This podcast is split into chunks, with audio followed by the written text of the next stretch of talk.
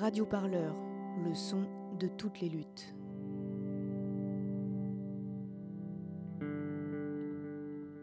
Retrouvez-nous sur radioparleur.net.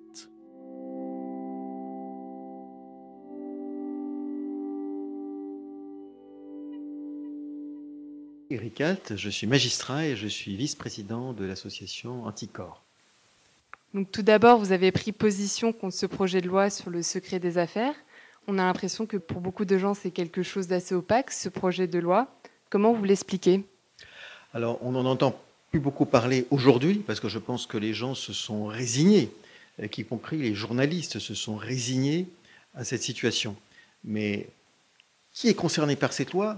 Tous ceux euh, qui souhaitent euh, divulguer un secret, qui ont besoin de divulguer un secret dans l'intérêt général. Est-ce que c'est parce que ce projet de loi n'est pas si important que ça?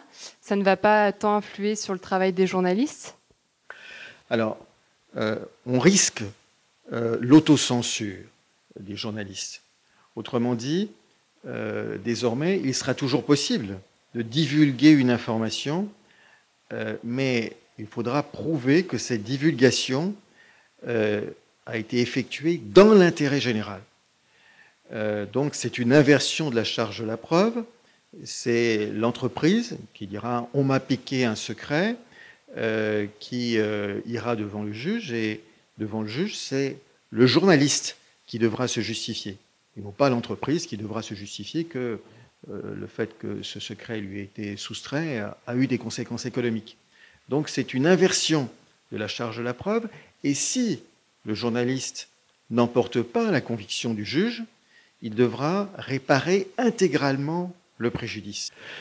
Alors, l'esprit du projet de loi, c'est la transposition d'une directive, euh, directive qui a été adoptée au motif que l'ensemble de ce qui existe déjà et qui est destiné à protéger les secrets de fabrique, euh, les secrets des affaires, que l'ensemble de ce dispositif n'était pas suffisant, n'était pas harmonisé sur le plan européen. Donc, on a un dispositif renforcé. Euh, ce qui pose problème, c'est que, effectivement, si un journaliste ou un lanceur d'alerte questionne euh, le procédé, il dit ah, là, on a un procédé qui est potentiellement nuisible à la santé publique. Là, on a un procédé qui est potentiellement nuisible à l'environnement. Eh bien, ce questionnement pourra, dans certaines conditions, entrer dans le secret des affaires. Euh, donc, OK, une entreprise peut euh, accuser une autre entreprise euh, si la soustraction d'un secret d'affaires lui a causé un préjudice, mais elle ne devrait pas pouvoir attaquer quelqu'un qui, dans l'intérêt général, questionne ce sujet.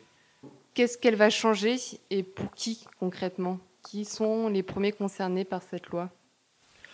Je pense que euh, encore une fois, une entreprise est tout à fait fondée à se plaindre de la violation d'un secret par une autre entreprise, au profit d'une autre entreprise.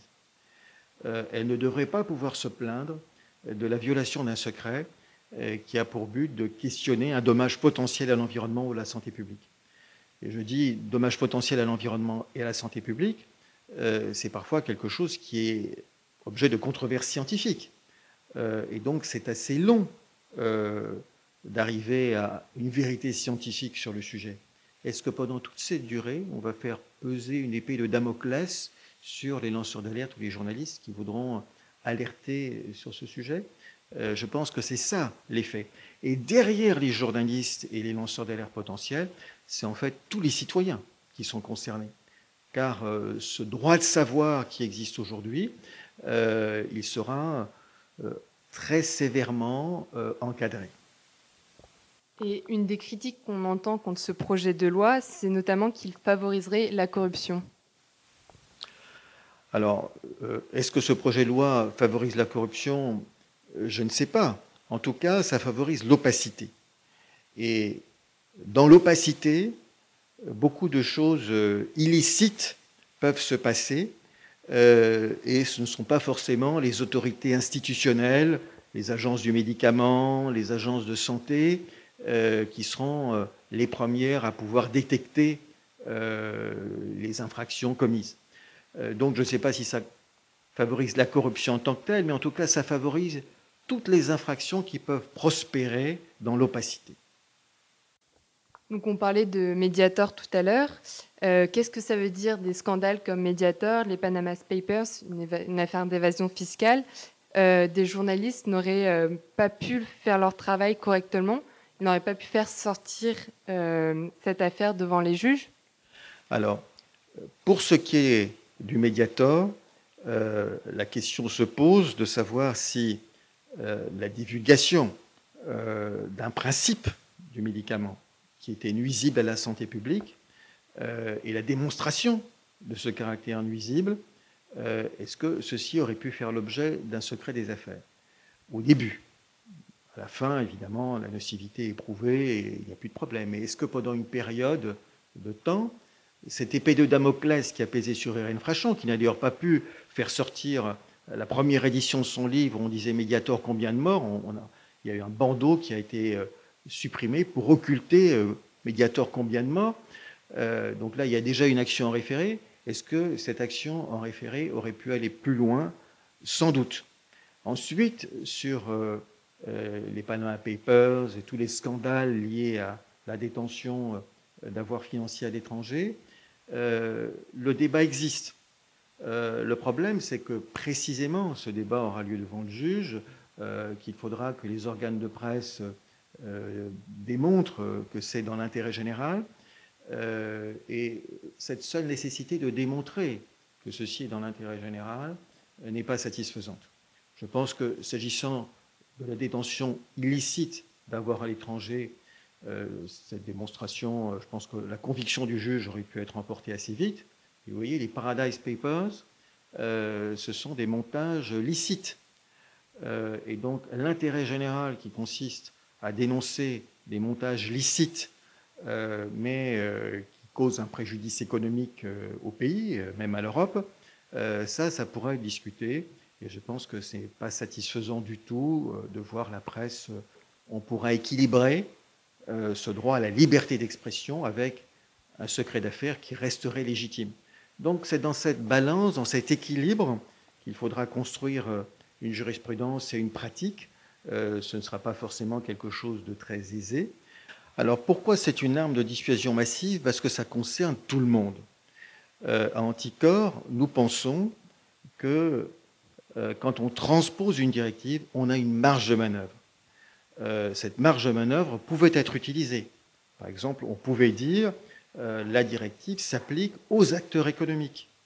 On considère qu'il y a une disproportion dans la sanction potentielle.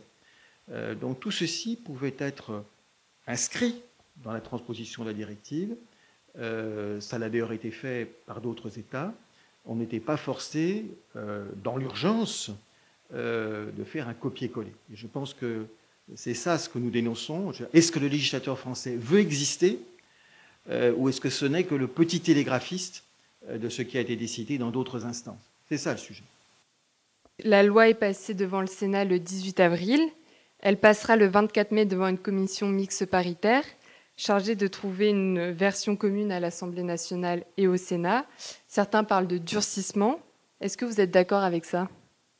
Alors c'est sûr que l'examen du projet adopté par l'Assemblée nationale au Sénat, euh, je veux dire, le texte est sorti encore pire qu'il n'est entré, ce qui n'est pas peu dire, euh, puisqu'on a supprimé une des rares innovations qui tempérait le caractère nuisible de la transposition du projet secret des affaires.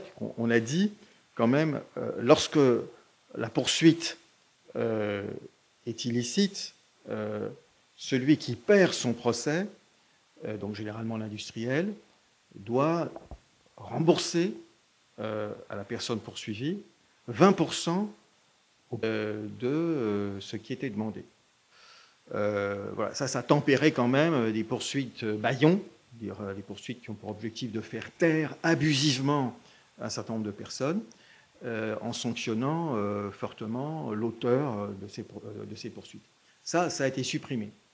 Et on a introduit une autre disposition sur l'espionnage économique, pourquoi pas, mais c'est une disposition qui s'ajoute au dispositif secret des affaires et qui ne retranche rien. donc je pense que ces dispositions vont être supprimées pour l'une et rétablies pour l'autre, mais je crains, compte tenu du rapport de force politique qui s'exerce, que le projet de loi soit adopté malgré tout, sans trop de problèmes. Euh, est-ce que des dérogations sont prévues par le projet de loi en faveur des lanceurs d'alerte et des journalistes? Oui, dans les interstices euh, du projet de loi. Parce que quand même, ce projet de loi, son esprit, c'est le secret, c'est la règle, la transparence et la liberté d'expression, c'est l'exception. Et donc oui, les journalistes et les lanceurs d'alerte pourront divulguer des informations, et ensuite ils devront s'en justifier. Et, c'est là qu'il y a une sorte d'inversion euh, de la logique euh, démocratique. Parce que la logique démocratique, c'est quand même, globalement, la transparence, le droit de savoir, la liberté d'expression. Radio. Parleur. Le son? De toutes les luttes.